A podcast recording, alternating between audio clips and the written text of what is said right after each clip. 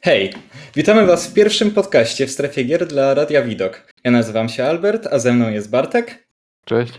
i Jola. Hej. Nasz podcast będzie się skupiał zarówno na ogólnych tematach dotyczących świata gier, jak i bieżących wydarzeń dotyczącej branży elektronicznej rozgrywki. Dziś poruszymy temat niemożności klasyfikacji gier do konkretnych gatunków, a prościej mówiąc, rozłodnienia gatunków gier. Myślę, że przy Asasynach choćby te elementy RPG mm, zaczęły się pojawiać od e, Unity, bo Black Flag, do Black Flaga były e, choćby przedmioty e, dodatkowe, jakieś ulepszenia, e, sakiew, a tam dopiero powstało drzewko umiejętności, które no, wydawało się wyciągnięte nieco z innej ba- bajki, jakby mm, naturalnie nie było ich w poprzednich częściach Asasynów. Tutaj e, po pojawieniu się widać było, że nie jest zbyt rozbudowane. E, to też e, trudno było odebrać to jako naturalny mechanizm. On musiał nieco dojrzeć i przy kolejnych odsłonach już nie mamy takiego dysonansu przy korzystaniu z tej mechaniki. Znaczy, to myślę, że też zwiększa poniekąd czas rozrywki, jeżeli mamy jakieś drzewko umiejętności, które musimy stale ulepszać, no nie? No bo wtedy jest jakby, jak ktoś jest takim tryhardem, no to chce mieć, wiesz, wszystko na fulla i tak dalej, więc spędza po prostu w tej produkcji więcej godzin, no nie? Nie tryhardem, co będzie chciał po prostu wymaksować jedno z y, podanych im drzewek, żeby jak, jak wygodniej sobie grać, co nie? Bo tu jednak y, buildy, powiedzmy, klas mogą być różne. No, klas, na tyle, na ile klas w Asasynie może być. Bo no, to nie jest koniec końców RPG. Mam sam rację, sobie. szczególnie, że tam punkty e, często pozwalały e, na to, żeby wykupić całe drzewko nawet przed zakończeniem gry. E, To trudno było też postarać się o jakąś klasowość. E, Może coś tam w Syndicate, ale też bym tak tego za bardzo nie nazwał. To znaczy, no to jest zapożyczone od innych gier, no nie?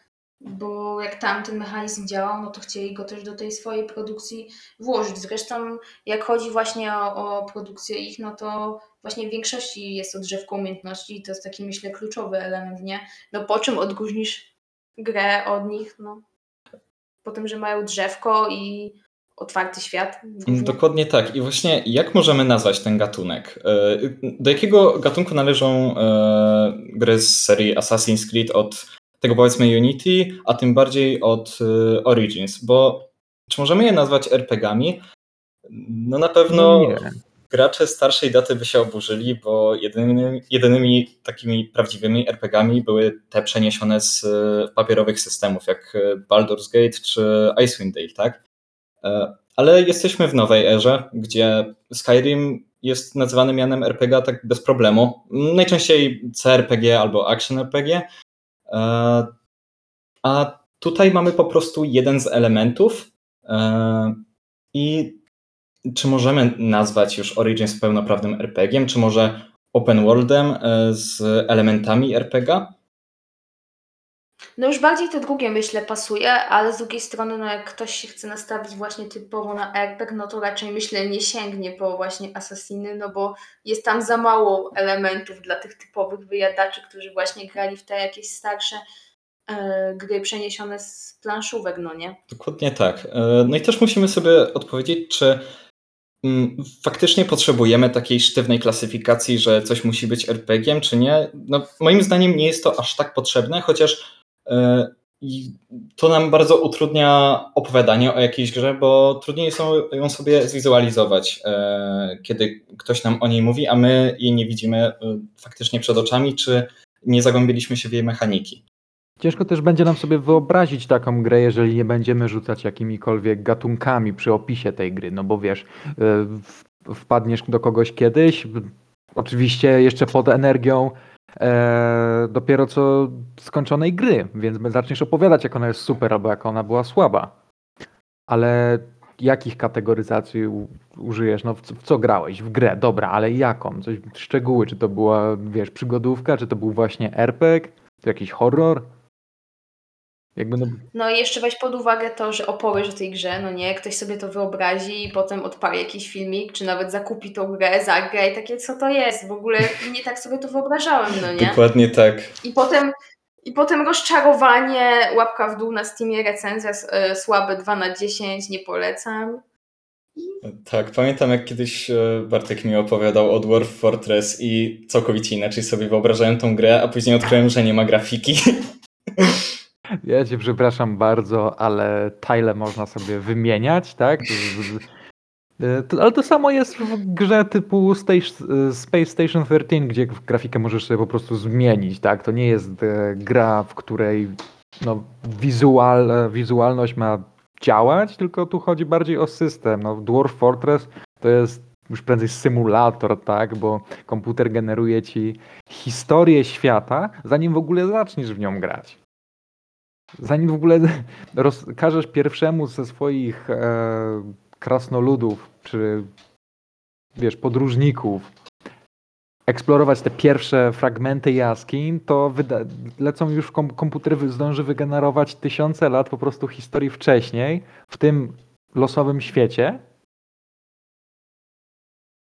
I jest wszystko. -hmm. Ale właśnie... gra nadal jest absolutnie niegrywalna, jest nieprzystępna i trzeba spędzić naprawdę masę godzin przy w ogóle ogarnianiu komend, tak? Mhm. No i nie da się raczej powiedzieć, jaki to jest gatunek, ale padło u ciebie słowo symulator, co jest no chyba jedynym, co można pod to podpiąć. No to, to też jest trochę ten jednak role-playing game, bo są tryby, czy, może, czy to zarówno e, operowaniem całą kolonią, którą zakładasz tych krasnoludów, albo pojedynczą postacią. I wtedy mhm. to zależy, czy ty wchodzisz do tawerny, czy podróżnicy wchodzą do twojej tawerny. Okay. W, twoje, w, twoje, w twojej kopalni, wiesz, w twoim mieście pod górą. Jasne. Ale może coś, co każdy będzie znał i też nie będzie wiedział zbytnio, jak e, mu no, skategoryzować, czy będzie to RPG, czy to będzie jakaś, jakiś akcyjniak z elementami RPG. Mi to przy, mi Tutaj przychodzą na język tytuły typu Cień Mordoru czy Cień Wojny. Wła ten, Władcy Pierścieni od Warner Bros. albo seria Batman. Mhm. E, szczególnie to widać w Batmanach, która no, mm, też e, nieco rozpoczęła nowy gatunek. E, ma te swoje elementy RPG, ale no, wprowadziła ciekawy system walki, który no cóż, później pojawił się w Shadow of Mordor, później w Shadow of War. E, no tam się skupiał po prostu na e, przełączaniu się między przeciwnikami, ale jednak działał sporo inaczej od tego, co widzieliśmy w Asasynach, bo e, liczyło się, jak zadamy te ciosy, jakie to będą kombinacje. No okej, okay, dobra, ale wiesz, w pierwszych asasynach to wystarczyło albo sparować przeciwnika i albo on był wtedy ogłuszony, albo można było go od razu, wiesz, wyeliminować, albo trzeba było uniknąć e, ciosu, bo to był cięższy przeciwnik i, i trzeba było go klepać, tak? Pierwsze, pierwsze tak. te asasyny miały ten system właśnie taki dosyć prosty. Czyli pierwsze, czyli no, od jedynki po powiedzmy The Revelations czy Black Flag. Bo mhm. potem pojawiają się, tak już w Unity, pojawiają się te paski życia, pojawiają się chyba poziomy? E, tak, tak. Później... Znaczy w Unity tak, Syndicate tak, tak, od Unity kompletnie tak. Hmm, no właśnie. I to jest już, wiesz, to już jest jakiś system RPG, bo to już jest różnica poziomów, różnica posiadanych punktów życia przez postacie, y, nie wiem, co bądź, tak? Mhm. Um. Ale nie można tego właśnie tak określić, no nie? No bo raczej nikt ci nie powie, że grał w, RPG o Batmanie, no nie? Tylko, że po prostu, wiesz, gra z elementami. Dokładnie no, to. to zależy od środowiska, bo jednym powiesz RPG, to od razu przyjdzie im, przyjdzie im do głowy, czy to jaki, no papierówki, nie? Generalnie tabletopy. A innym powiesz RPG, to sobie mogą pomyśleć, no właśnie, Skyrim, Wiedźmin, Diablo. No przy czym... Czy Diablo to jest, jest ciekawa sprawa. Slashem, czy... Właśnie, e, no tutaj musielibyśmy się zagłębić w historię, bo kiedy wyszło pierwsze Diablo, było takie małe oburzenie, e, że e, jakim cudem to może się nazywać RPG, skoro to jest chodzenie i klikanie po przeciwnikach. I to, że nazwano to hack slashem, to było bardziej żartobliwe. Coś jak z PC Master Race, tak? E, to miała być na początku obelga, a gracze uznali, że to jest świetna nazwa i po prostu zaczęli jej używać. No tak, ale oni teraz właśnie uważają, że Diablo to jest, wiesz, jeden z głównych takich prekursorów właśnie hack and Mhm, dokładnie tak. Że jeden z, jakby ktoś ci zapytał o poleć mi jakąś dobrą grę, no to w pierwszej kolejności myślę, że Diablo by tam wysoko było. Nie? Oczywiście. No, wiadomo, w zależności od e, osoby i jej preferencji. Bo nie polecisz znowu hack and slasha komuś, kto chce przyjemny, no przyjemny. Diablo może być przyjemny, tak? A tutaj mówię bardziej, że ktoś może być nastawiony na powolną rozgrywkę. I przynajmniej no, maksymalnie trzech przeciwników na ekranie, czy pięciu, zamiast hord. No właśnie, więc nawet jeśli powiemy, że zagrałem fajnego RPG, to nigdy nie jesteśmy pewni, o czym mówimy. I po prostu wydaje się, że gatunki gier mogły się nieco przejeść i dlatego trzeba robić jakieś nowe mieszanki, żeby pokazać coś odkrywczego innowacyjnego, bo inaczej zasiedzielibyśmy się po prostu w znanych schematach. Jedyne, co by ulega, ulegało zmianie, to grafika, fabuła i chyba tyle. Znaczy tak, tylko wtedy powinny powstawać jakieś nowe nazwy, chociaż z drugiej strony, czy takie szufladkowanie jest dobre, to też nie wiadomo, no nie? No bo jest, masz wielu zwolenników, którzy będą zadowoleni, że gra jest wypisana, ma po prostu od A do Z wszystkie tagi, e, jakie gatunki, do jakich należy. No a będą tacy, co powiedzą, że to nie ma znaczenia, bo liczy się po prostu, czy jest grywalna, czy ma fajną grafikę, dobrą fabułę i po prostu tyle. No właśnie, bo to, że oceniamy grę po jakimś gatunku, znaczy może nie oceniamy, co bardziej wyobrażamy ją sobie, to właśnie dlatego, żeby uprościć pewne schematy, o których myślimy. I one nam służą właśnie tylko za uproszczenie. Kiedy chcemy o czymś pogadać, to zwyczajnie mówimy o tym jak najwięcej, żeby dać jak najdokładniejszy opis. Mm, Dlatego no, coraz częściej się mówi o tym, do jakiego gra należy gatunku, chyba że jest to gatunek dosyć e, młody lub ma obecnie trend. E, no powiedzmy, że to z kilka lat temu były Battle Royale, e, albo do tej pory roguelite'y, które mają dosyć e, powiedzmy sz- szeroki zakres, jeśli chodzi o to, co może się w nich pojawić. No ale jak masz na przykład Battle Royale, nie? No to wiadomo, że tam Fortnite, Apex do tego należy, ale załóżmy na przykład jak masz CS-a, no tam też w teorii jest y, tryb Battle Royale, no ale CS-a już nie można nazwać grą Battle Royale. Tak, bo jest to jedynie tryb w tej grze, więc no też No właśnie, więc co, nazwiesz CS-a FPS-em z elementami Battle Royale? właśnie no nie. Mu- Musielibyśmy mówić o każdym trybie, jaki ma dana gra. No właśnie. I, i, w, ka- I każdy tryb musiałby być przypisany do jakiegoś gatunku, a wtedy w ogóle już byłoby trzy razy ciężej określić, do jakiego gatunku należy sama gra, a nie tryb. No właśnie, i teraz jak nazwalibyśmy chociaż Robloxa albo Garry's Moda? To są piaskownice. Piaskownica. W sumie to tak. I to najprawdziwsze w świecie, bo często sandboxami określano e, zwyczajne gry z otwartym światem, mm, które dawały jakieś zabawki, załóżmy, nie wiem, Watch Dogs 2, ale e, sandboxami są Minecraft, właśnie Garry's Mod. W sumie wystarczy, że po prostu y, do jakiejś gry wprowadzą y, możliwość dodawania modów i wtedy już możesz większość y, gier nazwać sandboxami. Nie oszukujmy się, nie? E, Bo czasami, wiesz, zaczyna się od jakiegoś moda, nie wiem, na po prostu poprawę e, mapy, na na przykład, wiesz, jakieś tam wskaźniki, żeby było lepiej widoczne wszystko, interfejs i tak dalej, a kończy się na tym, że na przykład, nie wiem, chodzisz z jakimś e, kolorowym mieczem, latasz sobie w jakiejś grze, w której normalnie się po, poruszasz konno czy coś takiego i po prostu totalnie zmieniasz grę. Tak jak masz choćby w przypadku, nie wiem, Wiedźmina, tyle modów tam mhm. E, czy w takim razie moglibyśmy nazwać Wiedźmina czy Skyrima sandboxem? Też właśnie trudno to zrobić, ale mody chyba mogą to uczynić. No właśnie, więc to też jest takie zagadkowe No, poniekąd. głównie jest to właśnie sandbox dla samych moderów, bo ogranicza ich tylko. E, ograniczają ich umiejętności. E, no i to, na ile obszerny jest e, program czy silnik, na którym to robią.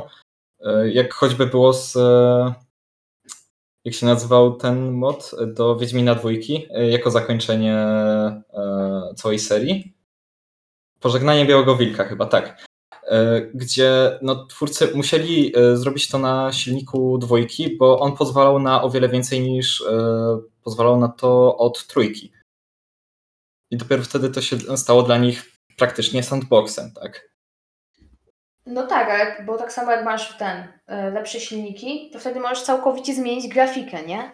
I potem są różne jakieś filmiki, w których po prostu po włączeniu jakiegoś moda e, gra totalnie wygląda dużo lepiej i w ogóle zmienia się jej oblicze poniekąd przez, przez te wszystkie ulepszenia graficzne. Oczywiście i no tutaj ważne jest jak przystępny i jak otwarty jest ten silnik i dlatego na przykład Creation Engine, na którym działa Skyrim mamy no, największą bibliotekę modów jaka istnieje. Chyba nie ma większej sekcji na Nexus Mods czy workshopy na Steamie.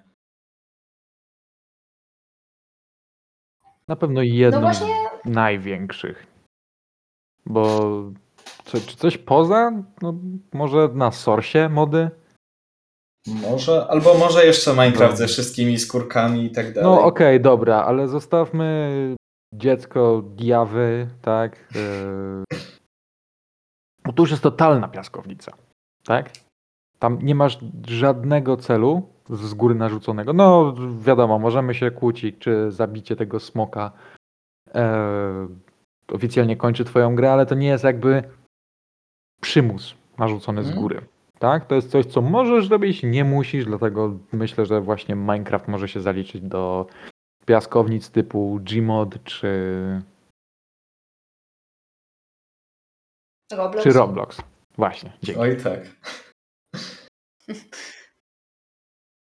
No to ten, myślę, że takie gry bardziej, e, które mają jakiś określony cel, cel fabula, fabularny i zarysowaną tą fabułę tak dokładnie, że wiesz, musisz ją zrobić, bo jeżeli nie zrobisz jakiegoś questa, no to nie będziesz mógł przejść dalej, utkniesz w jakimś miejscu, to bardziej w takich grach trzeba się doszukiwać tego, jaki to może być gatunek i... Czyli GT, no produkcja Rockstara. GTA albo Red Dead Redemption Mm, tak, no i tu jest chyba największy problem ze, z klasyfikowaniem, bo jedyne co możemy pewnego o nich powiedzieć to open world.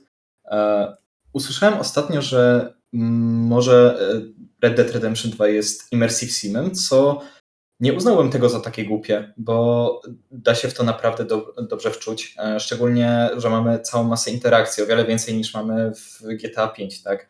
I... Tak, tak, tak, ale pragnę tak, zauważyć, ale, że GTA zostało wypuszczone w 2013. której dekadzie? No właśnie.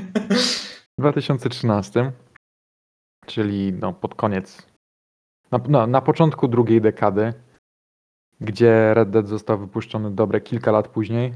Mhm. I sposób, sposób, e, sposób, w który interaktujemy z, ze światem gry w Red Deadzie, a w GTA jest, no, jak można by się domyśleć, niebem a, no, niebem a ziemią. No ale oni dostali kiedyś nagrody, nie? W sensie Red Dead Redemption. Chyba za, im, za immersję też tam chyba była nagroda, nie? Oj, tego nie pamiętam szczerze. Po prostu podostawał tam całą masę tych nagród za narrację, za fabułę. Za ścieżkę tak, dźwiękową. Tak, ale, tak, były memy z tego, że e, nie dostał z The Game Awards gry roku, bo God of War to A, zrobił. no właśnie. Właśnie, właśnie, właśnie. No i co do samego God of War'a, też trudno powiedzieć, bo po przemianie e, po Ascension, no trudno też nazwać to pełnoprawnym slasherem. E, nadal mamy podobne mechaniki, ale widzimy już, że na przykład e, kamera jest czymś kompletnie innym i jest nastawiona bardziej na tą narrację, jaką gra prowadzi. A same walki też nabrały wolniejszego tempa, czuć bardziej postać, bardziej ciężar. E, widać, że jakby środek ciężkości się trochę przesunął, e, jeśli chodzi o to, co w grze jest ważne. I dlatego też mm, trudno nazwać tego War slasherem, jak moglibyśmy to zrobić przy każdej poprzedniej części.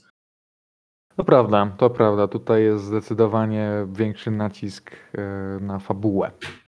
Mhm. I to już, tak jak powiedziałeś... Ale też system walki jest nieco inny niż w tamtych. Tak, dokładnie tak.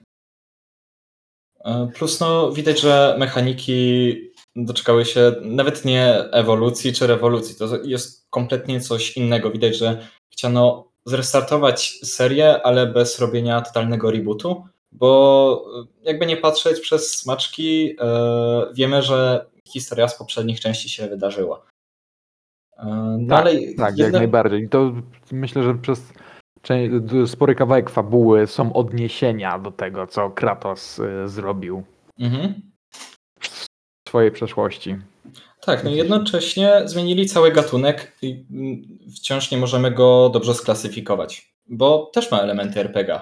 Mógłbym powiedzieć, że nawet pierwszy God of War miał elementy RPG, bo miał tam małe ulepszenia co do swojego no Tak, wykupywałeś umiejętności za punkty, które zebrałeś w, w trakcie gry, no ale w takim razie wykupywanie e, ekwipunków w pierwszych asasynach, przepraszam, w drugim asasynie, tak, tak, tak tam dalej, to w takim razie też jest wykup, e, wykupywanie umiejętności czy elementów gry za tak. punkty.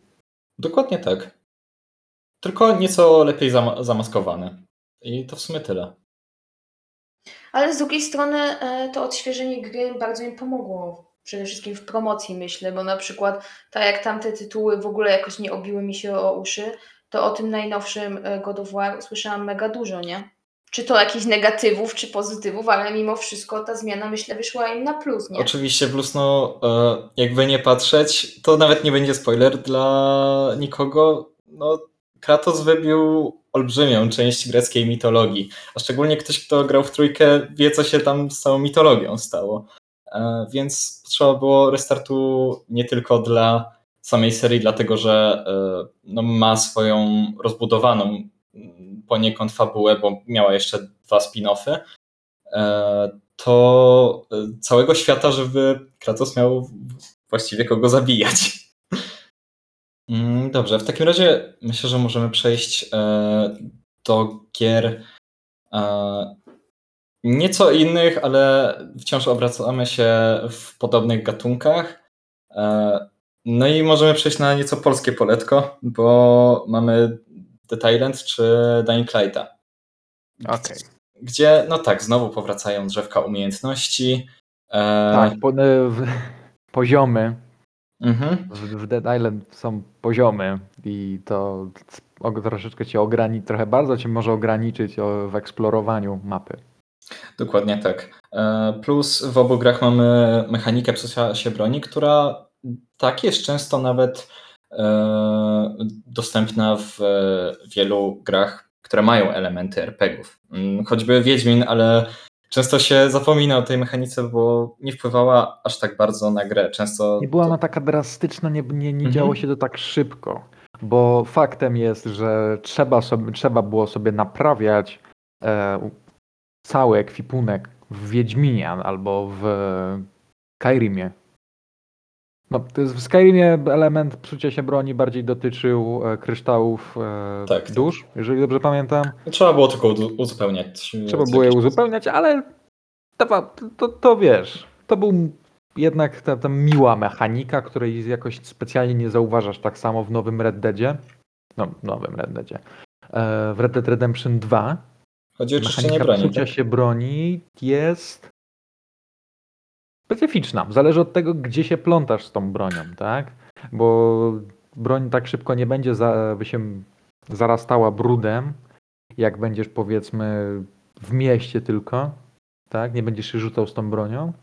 A w momencie, w którym wyjdziesz z tego miasta z czystą bronią, po, porzucasz się trochę po błocie, po rzekach czy jakichś gąszczach w dzikich pustkowiach, powiedzmy pseudo-Stanów Zjednoczonych, to ta broń momentalnie się psuje i trzeba ją, no, brudzi. I trzeba ją czyścić. Racja, ale Dead też... Island była ta mechanika, myślę, zbyt, szyb, e, zbyt szybkiego psucia się broni.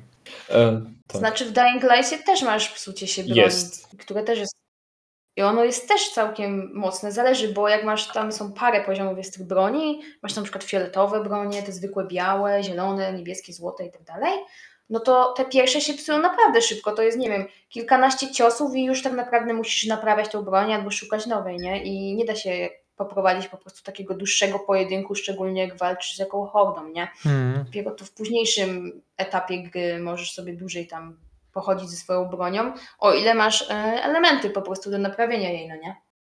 No toż Tak, to, szczególnie, że tam były ograniczone te naprawy, z tego co pamiętam.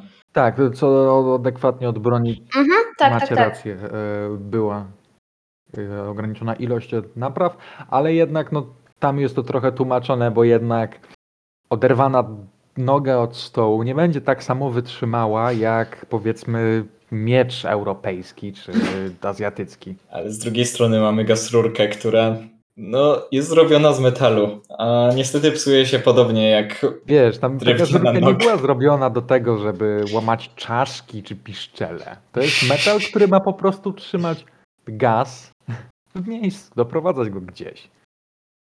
Ale żeby tak kompletnie popsuć po kilkunastu sekundach. No to akurat już jest taki nierealistyczny aspekt gry, no ale z drugiej strony tak sobie ustalili, że to będzie popularna broń, bo możesz ją znaleźć praktycznie w większości budynków, jak sobie tam chodzisz, nie? A jakiś tam miecz, no to raczej nie znajdziesz go na widoku. No tak. E, Plus teraz musimy zadać sobie pytanie, czy ta mechanika jest stricte RPGowa, bo mi się przypomina teraz Call of Juarez z 2006 i tu z ręką na sercu mógłbym powiedzieć, że jest to e, FPS, e, który miał po prostu tą mechanikę, ale podczas gry znajdowało się kolejną broń, która nie wybuchała za chwilę. E, To też czy, no, no wątpię, żebyśmy mogli mówić o tym jako mechanice stricte RPGowej. E, Nie wiem, nie, nie- nie znam tytułów, które by miały to wcześniej. Na pewno jakieś są, e, ale myślę, że dopiero w ostatniej dekadzie zaczęło się pojawiać więcej gier z tym systemem. Znaczy, ja też bym się pokusiła o stwierdzenie, że to po prostu e, psucie broni nie jest zależne od gatunku, no bo sobie też weźmy na tapetę e, survivale wszelakie. Przecież tam też masz bardzo popularne, że no, znajdziesz jakąś broń, ona ci się psuje po kilku uderzeniach, a myślę, że to już nie było inspirowane RPG-iem, tylko że po prostu to wszystko wzięło się od inspiracji realnym życiem, że chcieli każdą grę urealniać na, na siłę, może trochę.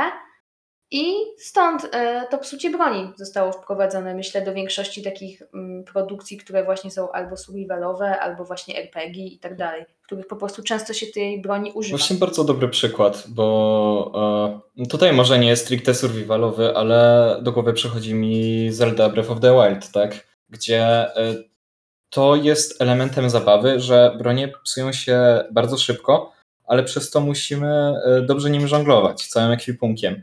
E, I moglibyśmy tak powiedzieć e, przy Dying Light'cie, tylko wydaje się, że on bardziej premiował to, jak potrafimy ulepszyć te bronie, jak wykorzystać te schematy, niż, niż doprowadzać do tej żonglerki. Chociaż może to był tylko taki mój styl gry i nie wyłapałem czegoś ważnego. Ja akurat miałam taki styl gry, że brałam wszystko, co leci, dopóki plecak nie zaczął mi pękać i te broni nie wypadały. E, Biorąc pod uwagę jeszcze dodatek, jak masz The Following, to wtedy tych schematów i broni masz jeszcze więcej, więc tak naprawdę możesz chodzić z pełnym ekwipunkiem broni i zanim one ci się zepsują, trochę minie. Więc ten aspekt też był taki dla mnie fajny, że jednak te bronie e, kiedyś e, przestało się móc jakby je ciągle ulepszać, bo to by było zbyt OP po prostu, nie? Że masz e, trzy najlepsze miecze i w sumie to żaden z nich nigdy się nie skończy, więc chodzisz i ciachasz zombie na jednego hita. No, Racja. bez sensu to by było. Więc tak, po- potrafią zrobić e, taką mechanikę po to, żeby nieco e, urozmaicić tą rozgrywkę, może e, nie zdynamizować, a wręcz przeciwnie, żeby troszeczkę ostudzić zapał gracza. E, może nawet zmusić do ucieczki. Tu jak najbardziej zdynamizują przez tę rozgrywkę, ale to właściwie zależy od umiejętności zarządzania ekwipunkiem gracza i właśnie to, jak on sobie będzie z tym radził, e, stworzy całkowicie nowe doświadczenia z grą. Mi teraz jeszcze do głowy przyszło, a propos Dying Lighta, to, że przecież jak masz e, dodatek The Following, to poza drzewkiem umiejętności dostajesz drugie jakby nadpisane drzewko, to jest ten poziom legendy cały, nie wiem Mhm, czy tak, tak, pamiętam.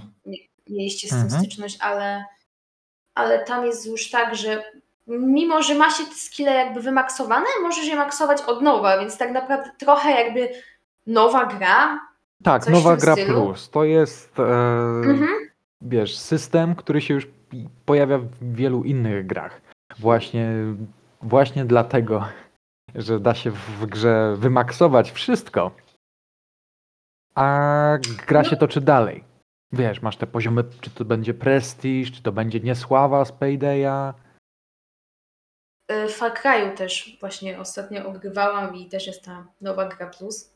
I tam już jest totalny po prostu kosmos, bo tam masz trudniejszych przeciwników i tak dalej, oni są bardziej wytrzymalsi, szybsi i tak dalej, więc już tam jak wybierasz ten najtrudniejszy poziom tej nowej gry, to już naprawdę musisz mieć te umiejętności w pierwszej grze zrobione na 100%, żeby sobie jakkolwiek poradzić. Znaczy, mm, myślę, że to coś, co przywoływaliśmy po kilka razy, czyli e, nie potrzebujemy chyba mm, dokładnie e, sprecyzowanych gatunków. E, nie, nie musimy wiedzieć, czy dana gra jest RPG-iem, czy tylko otwartym światem z elementami RPG, bo wszystko to załatwi bardziej dokładny opis, recenzja czy polecenie. E, Bo gdybyśmy się zamknęli w takich strukturach, mogliby, moglibyśmy wyjść na to, że brak nam innowacyjności przy tym. No tak, to zabiłoby po prostu taką kreatywność twórców, nie? Jakby się skupiali, że o, nie mogę wprowadzić tego elementu, bo wtedy przekroczę po prostu ten gatunek i tak dalej. Byłby taki trochę przerost e, po prostu formy nad treścią, bo by skupiali się na tym, by zamknąć się w jednym konkretnym gatunku, zamiast po prostu eksperymentować i myślę, że to też by negatywnie wpłynęło na powstawanie nowych produkcji. Mhm, dokładnie tak. Więc wnioski chyba są takie, że po prostu opisy, tagi, klasyfikacje, szufladkowanie jest potrzebne, ale nie jest konieczne, żeby po prostu czerpać jakąś tam wiedzę o grach, czy dobrze się przy nich bawić. Dokładnie tak, mają być mm, jedynie małą sugestią, e, nawet nie Czego się można znaczącą. spodziewać, tak? Otóż to. Hmm. W takim razie chyba mamy konsensus. Chyba tak. Dobrze. To w takim razie do następnego? Do Do następnego. następnego. Do następnego.